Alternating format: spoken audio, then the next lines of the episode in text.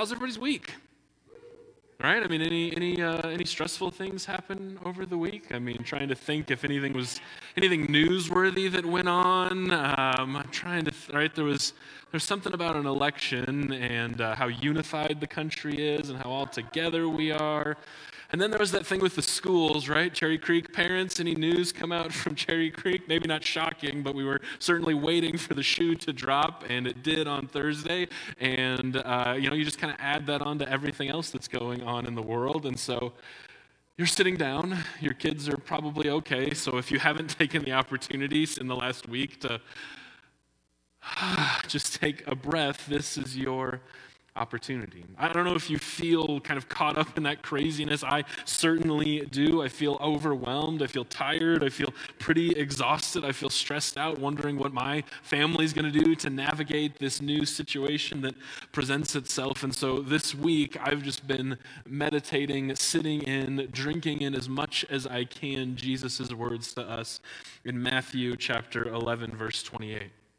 You know this verse, maybe you've even recited it, you might have it memorized, maybe not the reference, but it says, Come to me, all you who are weary and burdened, and I will give you rest. Right? Weary and burdened, they're just words that resonate with me. Any, anybody else, or is it just me? This is a weary season, is it not? They're just burdens that just keep getting added on and added on. And I have to remind myself that Jesus says, hey, you don't have to carry all of that. My burden is light and easy, he goes on to say. There's a refreshing for your soul if you read this verse in the message. And so, my encouragement to you is the encouragement I've been giving to myself, which is just depend on the promises that he gives us, like they're living water to you. He uses that reference multiple times, but there's this time, this space, this opportunity that we can step away from our weariness and our burdens and simply come to him and be grateful for that thing that he's been giving us. We've been talking about that for about four weeks now. This is week four in our series, Thankful. We've been building up to Thanksgiving to say, okay, let's talk about the things that we're going to say at the dinner table at Thanksgiving, right? Let's have something to be thankful for. So we give gratitude journals, right? How's your homework going? Every day you're writing in your gratitude journal, and then when you show up to church, you feel shame for not writing in your gratitude journal, and then you try again tonight, and that's okay. That's part of the process, right? But the point there is that cultivating this daily habit of gratitude can change your life. I've been able to hear some great stories from families talking about this around the dinner table, having the same conversation that we are, right? Some kids are like, I've been doing it every day, it's so meaningful, and I love it. Other kids and parents are going, oh, I might have forgotten a day or day or two in there, but uh, we'll get back on it. And it's just great to hear some of the positive stories. Again, what we're trying to do is to cultivate this habit among us of things that we're grateful for, so that we can have that perspective in our lives, and that actually rewires our brain. We talked about that a couple weeks ago. And so, in the midst of this gratitude and thankfulness conversations, right, we have this past week right? We have elections with tensions on high alert, both sides of the aisle. Nobody, I think, quite feels at peace with all of this, at least not if you care about the person on the other side of the aisle. Whether your candidate won or is winning or isn't winning, it's just a tense environment, right? And then there's schools, and then there's COVID on top of that, and then we just have the normal stressors of life. And I don't know about you, but sometimes it just feels like it's all piling on. So, how do we have gratitude and thankfulness in the midst of everything that's going on in the world today? Because, newsflash, if you don't know this already, the, the calamity and the chaos that's going on out here, it, it drips into our soul, doesn't it? it? Begins to go into a deeper level. It begins to penetrate. It's not just on the news cycle, it's not just on the surface, it's not just our physical worlds, it's our spiritual worlds as well. Are you with me this morning?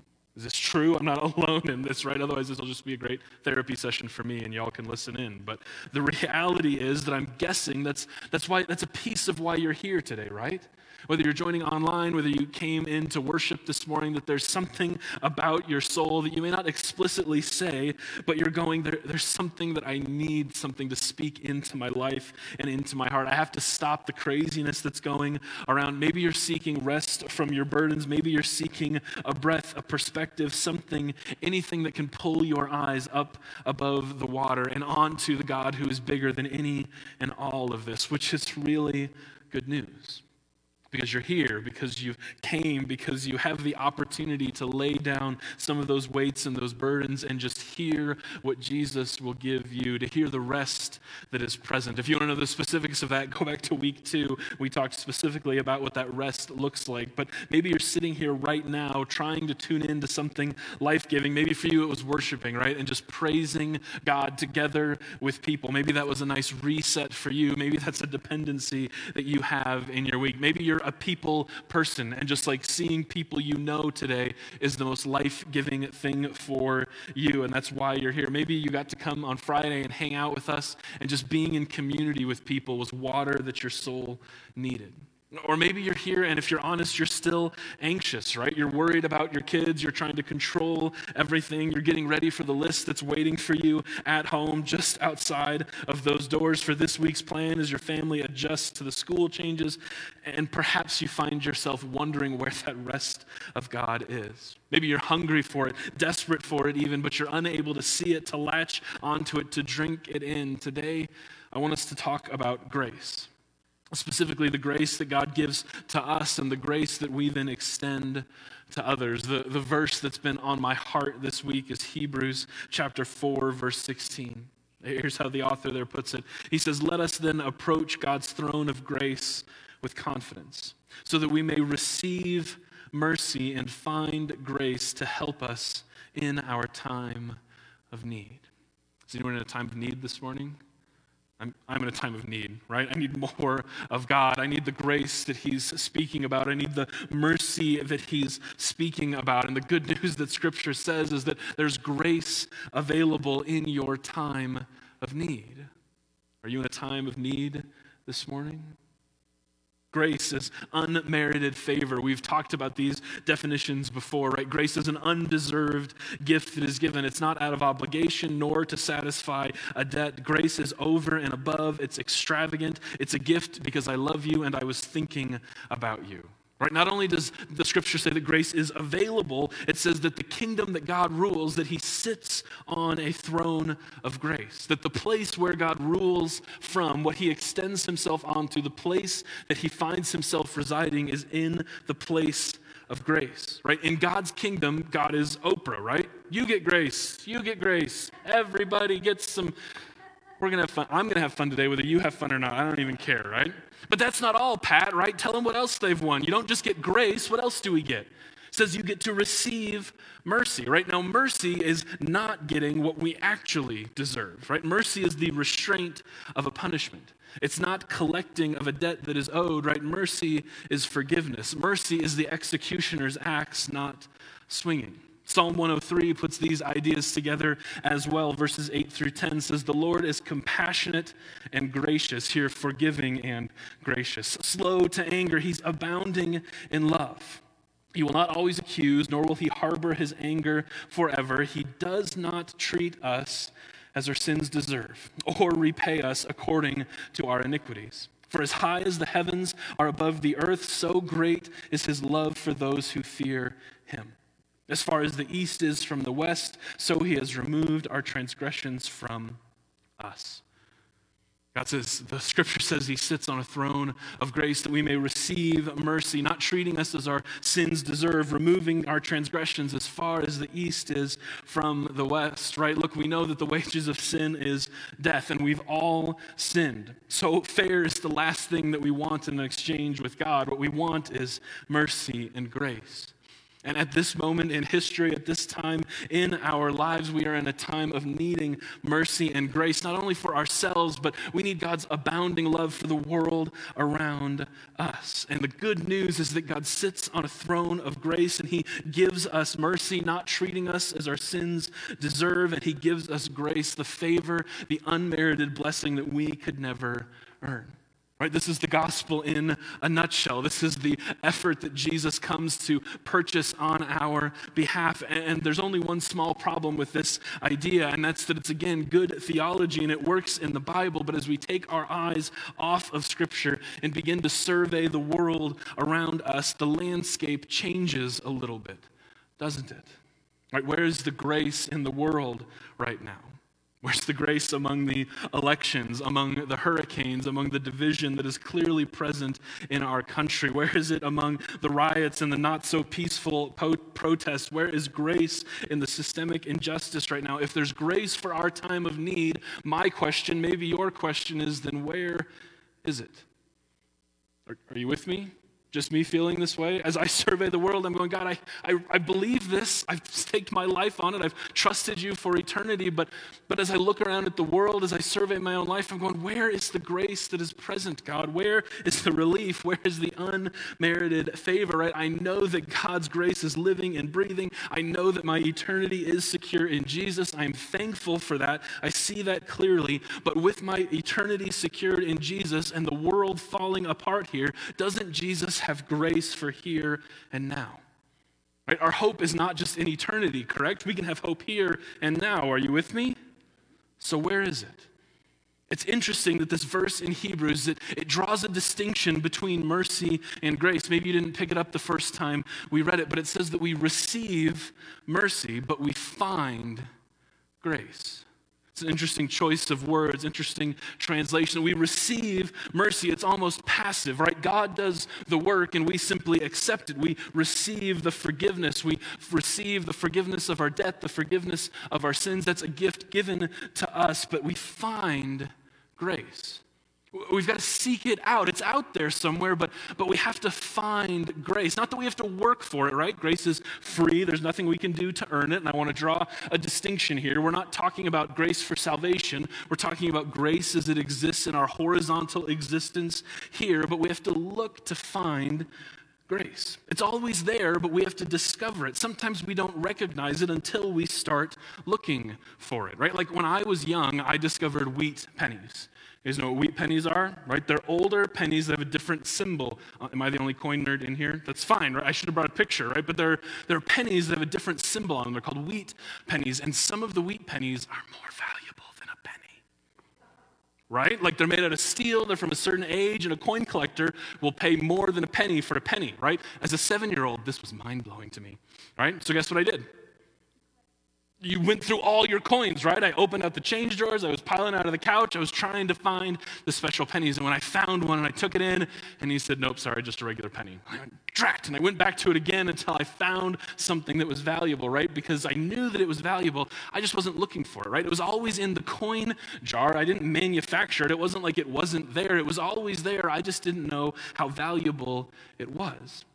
See, we have innumerable graces that exist in our life, but the way, until we mine them out, until we look for them, until we stop to actually count our blessing, then the storms of life seem more impressive. This is why we're doing gratitude journals, so that you can discover the value and the grace and the gifts that are already present in your life, because we have to look for grace to find it. Which is not to say that it's hidden. It's not to say that God doesn't freely offer it, that it isn't available. It's just to say that we have to look for it to find it, right? And this is all over the scripture. Jeremiah 29 13 says, You will seek me and find me when you seek me with all your heart. Again, notice the activity there that we have to pursue God, not because He isn't available, but it's the transformation that happens as we seek Him. Matthew 7 7, Jesus says as much Ask and it will be given to you, seek and you will find, knock and the door will be opened, right? God is always present. We know this, right? Cognitively, we understand that. But in order to find grace, there's an attitude of having to seek and to knock and to ask and to pursue finding it out. And while we could apply this in innumerable ways, today in this series that we'll continue on, I want to focus on one, one place that we can find and experience grace in the broad spectrum that God lays before us. And I want to talk about our relationship with people, with the people that we surround ourselves, with the people that we do life with, even strangers on the street. Right now, I, I recognize that some of us aren't people people right? Don't raise your hands, right? Don't point at the person next to you. But some of us aren't people, people, right? Some of us find that people need more grace, right? Like people need an extra grace for me to put up with people, right? I don't find grace in people. I have to manufacture it. Again, don't raise your hands. No amens here. But we all know what we're talking about, right? Like people can be difficult, right? Not like some people, but like all people at some level, right? Coworkers, difficult. Kids, Kids, plug your ears. Kids can be difficult.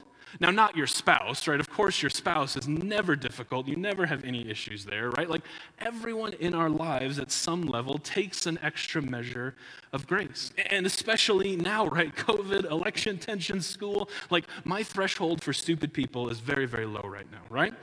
Don't you judge me, Christian people, right? You're there too, are you not? This is just a difficult time, right? It's like the world today with so many stressors and so many little things. Normally, things that I would ignore or get over become huge things because our tanks are so full of so many stressors that usually what takes a substantial amount to rattle us now kind of bubbles up to the surface. So I'm going to have a little bit of fun this morning. Again, you guys don't seem to want to have fun, but I'm going to have fun. So uh, I'm going to put some, uh, last time we did something like this, I used all my blue food coloring. So I've got green food coloring. So I'm going to put some of that in here. And uh, we're going to call this vessel your life, right? That's an easy metaphor to follow.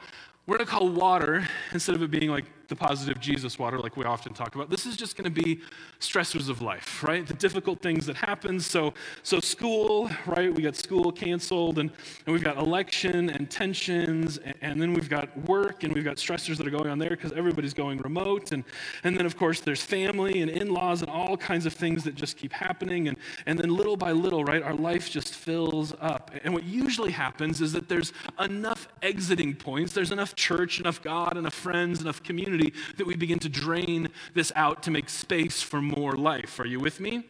But right now, with everything closed down and weird policies and how do we relate to people, we just keep getting filled and filled and filled up until we're at the very top right? The limit of our stress point, the point where we can't take anything. And this is where the problem occurs. Because now, when the person who cuts you off in traffic and you'd normally be like, he must be in a hurry, it's fine, instead you're like, going to come in traffic. And you spill over, right? And when school gets canceled, you go, that's okay, I love my children. But now you're going, and you're going work and work and remote, and this is great, and I don't have to do as much. And then, and you just start flowing over and over right this for me is just an image right it's there's big stressful things in our lives but there's also just the little things that for some reason rattle us more than usual are you with me not just me right this is just kind of the state of our world right now, the state of our lives. This is our souls, and we're full, but not in a good way. This makes us less gracious. It makes us more in need of grace ourselves. So, how do we find grace? Right? Just like everything in the kingdom, it's a little backwards, right? And here's where I want us to land today. To find grace in God's kingdom, we give grace. In order to find grace for ourselves, we give it away. In order to seek and search and to get grace, we don't just search for it and grasp on and hold it. Instead, we seek to give it out. And when we give out grace, we find that our souls have more room to receive grace and not just the stressors, right? Now, again, quick disclaimer we're not talking about God's grace, we're talking about the grace that we give here through people and individuals. God's grace is free and given to us, and God's grace enables us to give grace to others. But but in order to find grace for others, we must give grace from ourselves. Here's how scripture puts this in a number of different places. Colossians 3:13 says, "Bear with each other and forgive whatever grievances you have against one another. Forgive as the Lord forgave you."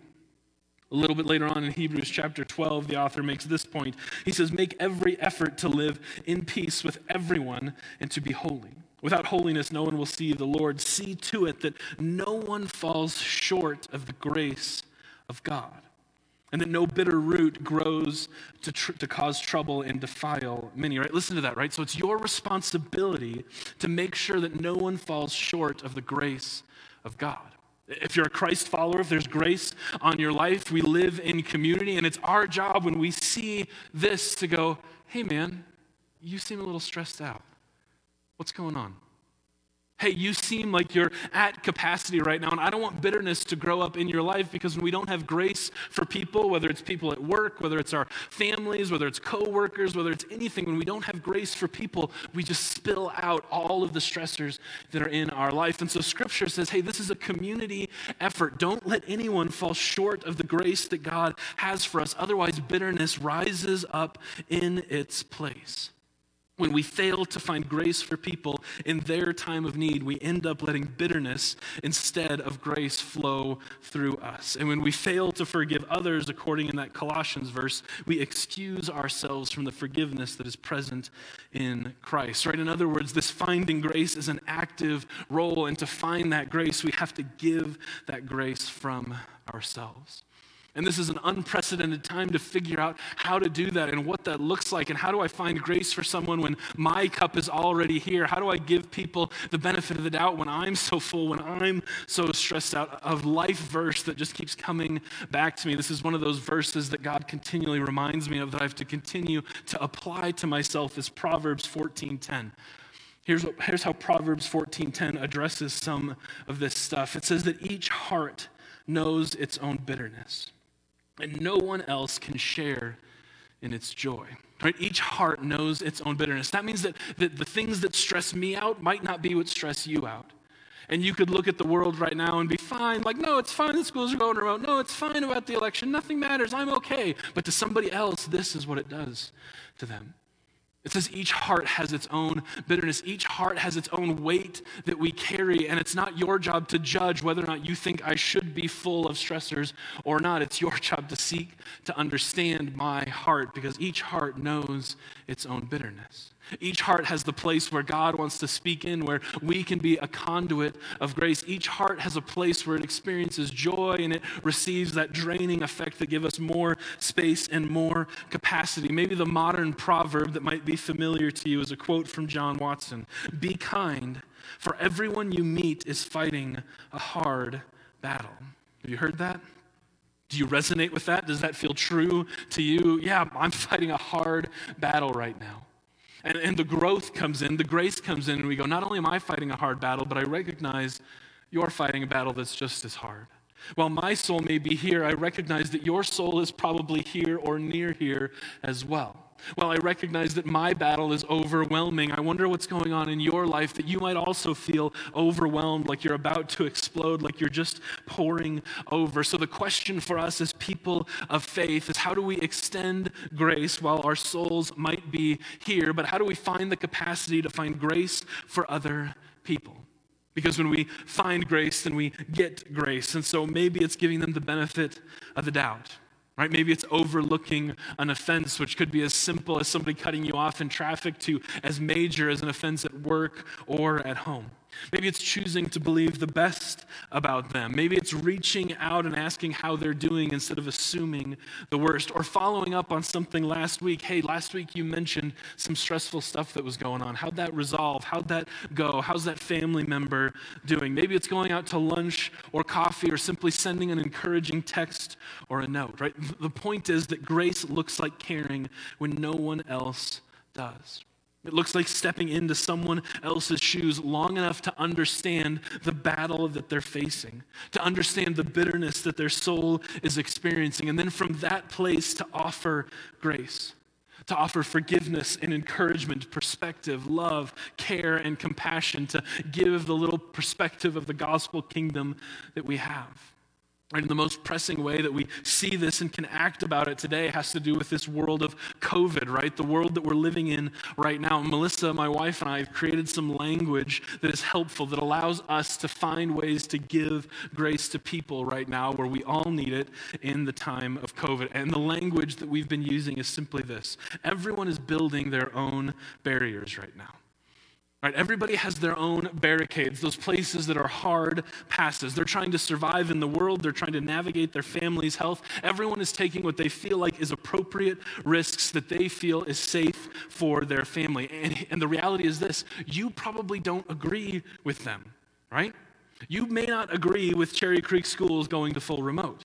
You may not agree that it's safe for people to gather in church. You may not agree that going to a restaurant or a grocery store or a gym makes sense. And chances are you have your own reasoning, rationale, and evidence to back up why you are choosing to live your life the way that you are right now. Now, the tendency in our divided postmodern world, the fact based world that we live in, is to win an argument, right?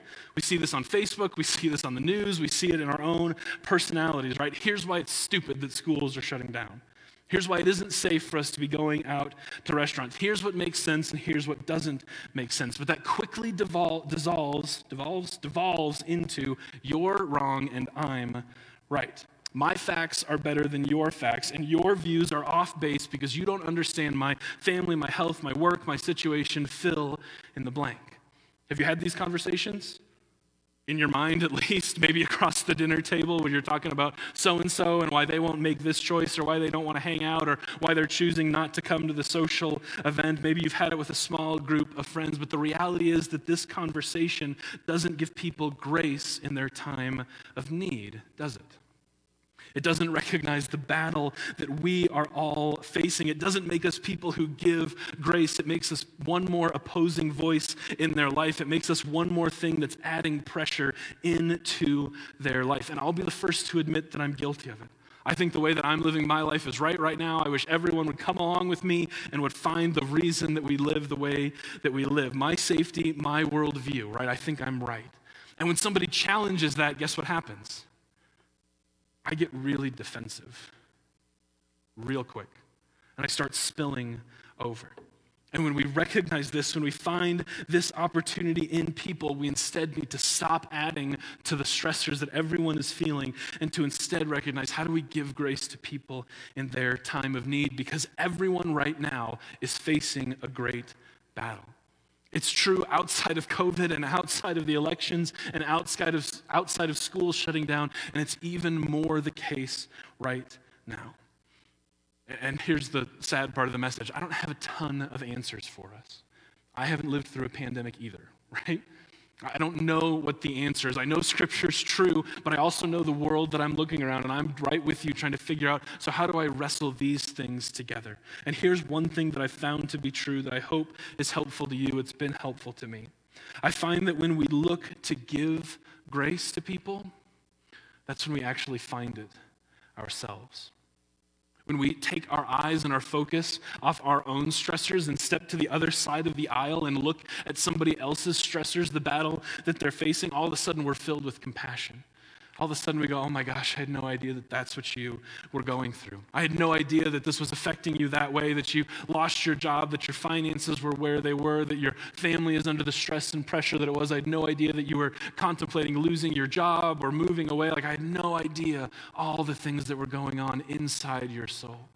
And when we find that space to set aside our own need for grace and instead pour out, be a conduit of the grace that God has to us onto other people, our jar gets emptier too. Because we take the focus off, and in giving grace to people, we find grace for ourselves.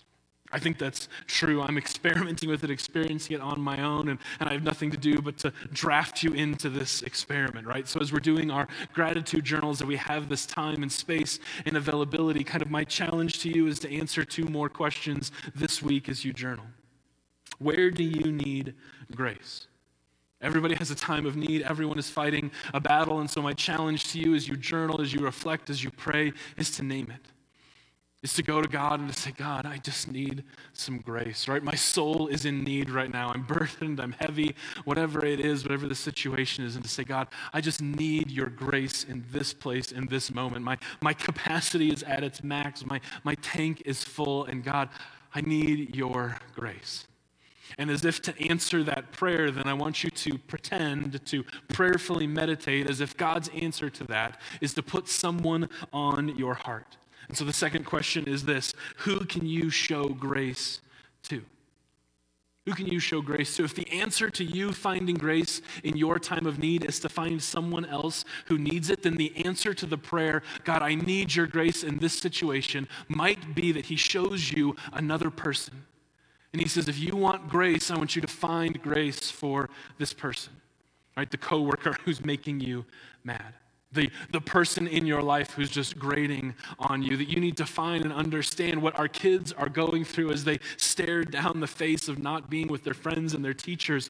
That's scary, right? Do you remember how important your teachers and your friends were in school? This is their entire life. Do we understand what they're going through, or do we just get upset because their stress adds to our stress?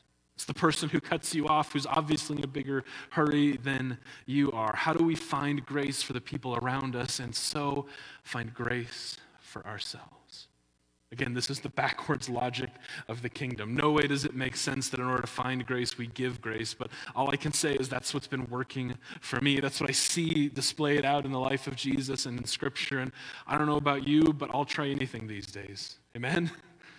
I'm up for anything, God. Whatever you show me, whatever you want me to try to do, I got to find some way to fix this, God. And so if you've got some wisdom for me in here, I'm open to it. I'll try it. So that's your challenge this week. I'm going to invite the band to come up. We're going to sing one more song. But as we do, I, I wonder what the answer to those questions might be for your soul today. I want to invite you to take just a quiet moment here to bow your eyes. You might want to write it down on your bulletin or in a journal or on your own piece of paper, but begin the answer to those questions. God, where do I need grace? Where am I at my limit? Where am I at my capacity? God, where do I need to find you in my time of need and to boldly declare, God, I need you to show up here. God, I need help in this area. God, specifically, right here, right now, I need to feel and experience the mercy and grace that you have for me. And as you speak that, as you put it out into God's presence, as your soul cries that out, then I want you to listen for how God responds. And it may not be to answer your problem, it may be that He puts a burden on you to text someone, to reach out to someone, to pray for someone, to say, Hey, I was thinking about you. Could we grab lunch? To find grace in God's kingdom, we give from the grace that we've accepted. Heavenly Father, as we come together, we are mindful that this is a reality for all of us. God, we need grace. We are in a time of need. Our souls are at maximum capacity, and there feels like there's no end in sight. And so, God, the only thing that we know to do is to obey Scripture. So we lay our burdens down before you. We lay down those things, those places, those opportunities that we have where our cups are getting full, and we simply lay them at your feet and we say, God, help us. God, help us navigate the transitions that are ahead of us. God, help us to navigate the realities of our world. God, help us as our tanks are full and we feel overwhelmed. God, we are in a time of need. And while the default answer to that, God, is that I can't focus on anyone else, I've got to focus on me right now. God, your scripture and reality and life tells us that that's not how you work. It's not how grace works. And so, God, would you give us the capacity? Would you give us the energy to care for someone on the other side, to see the battle that they're facing, to see the bitterness of their soul, and to become a conduit of your grace? And as we dispense grace, we make room in our own souls for that grace to flow through us and into someone else. God, I don't claim to understand it, but I'm willing to try it because I think that you're in the midst of this conversation. And so, God, would you help us to be people of grace? Would you help us to find those people who are in need and to display grace, even if we don't feel like we have it right now? God, help us to believe in your word and to trust you enough to know that when we give grace, that we find it for ourselves. And as we do that, may people be engendered to your cause. May they find and see the goodness that you display. And would you help them to be the people that you've called them to be? All God's kids agreed together and said, Amen.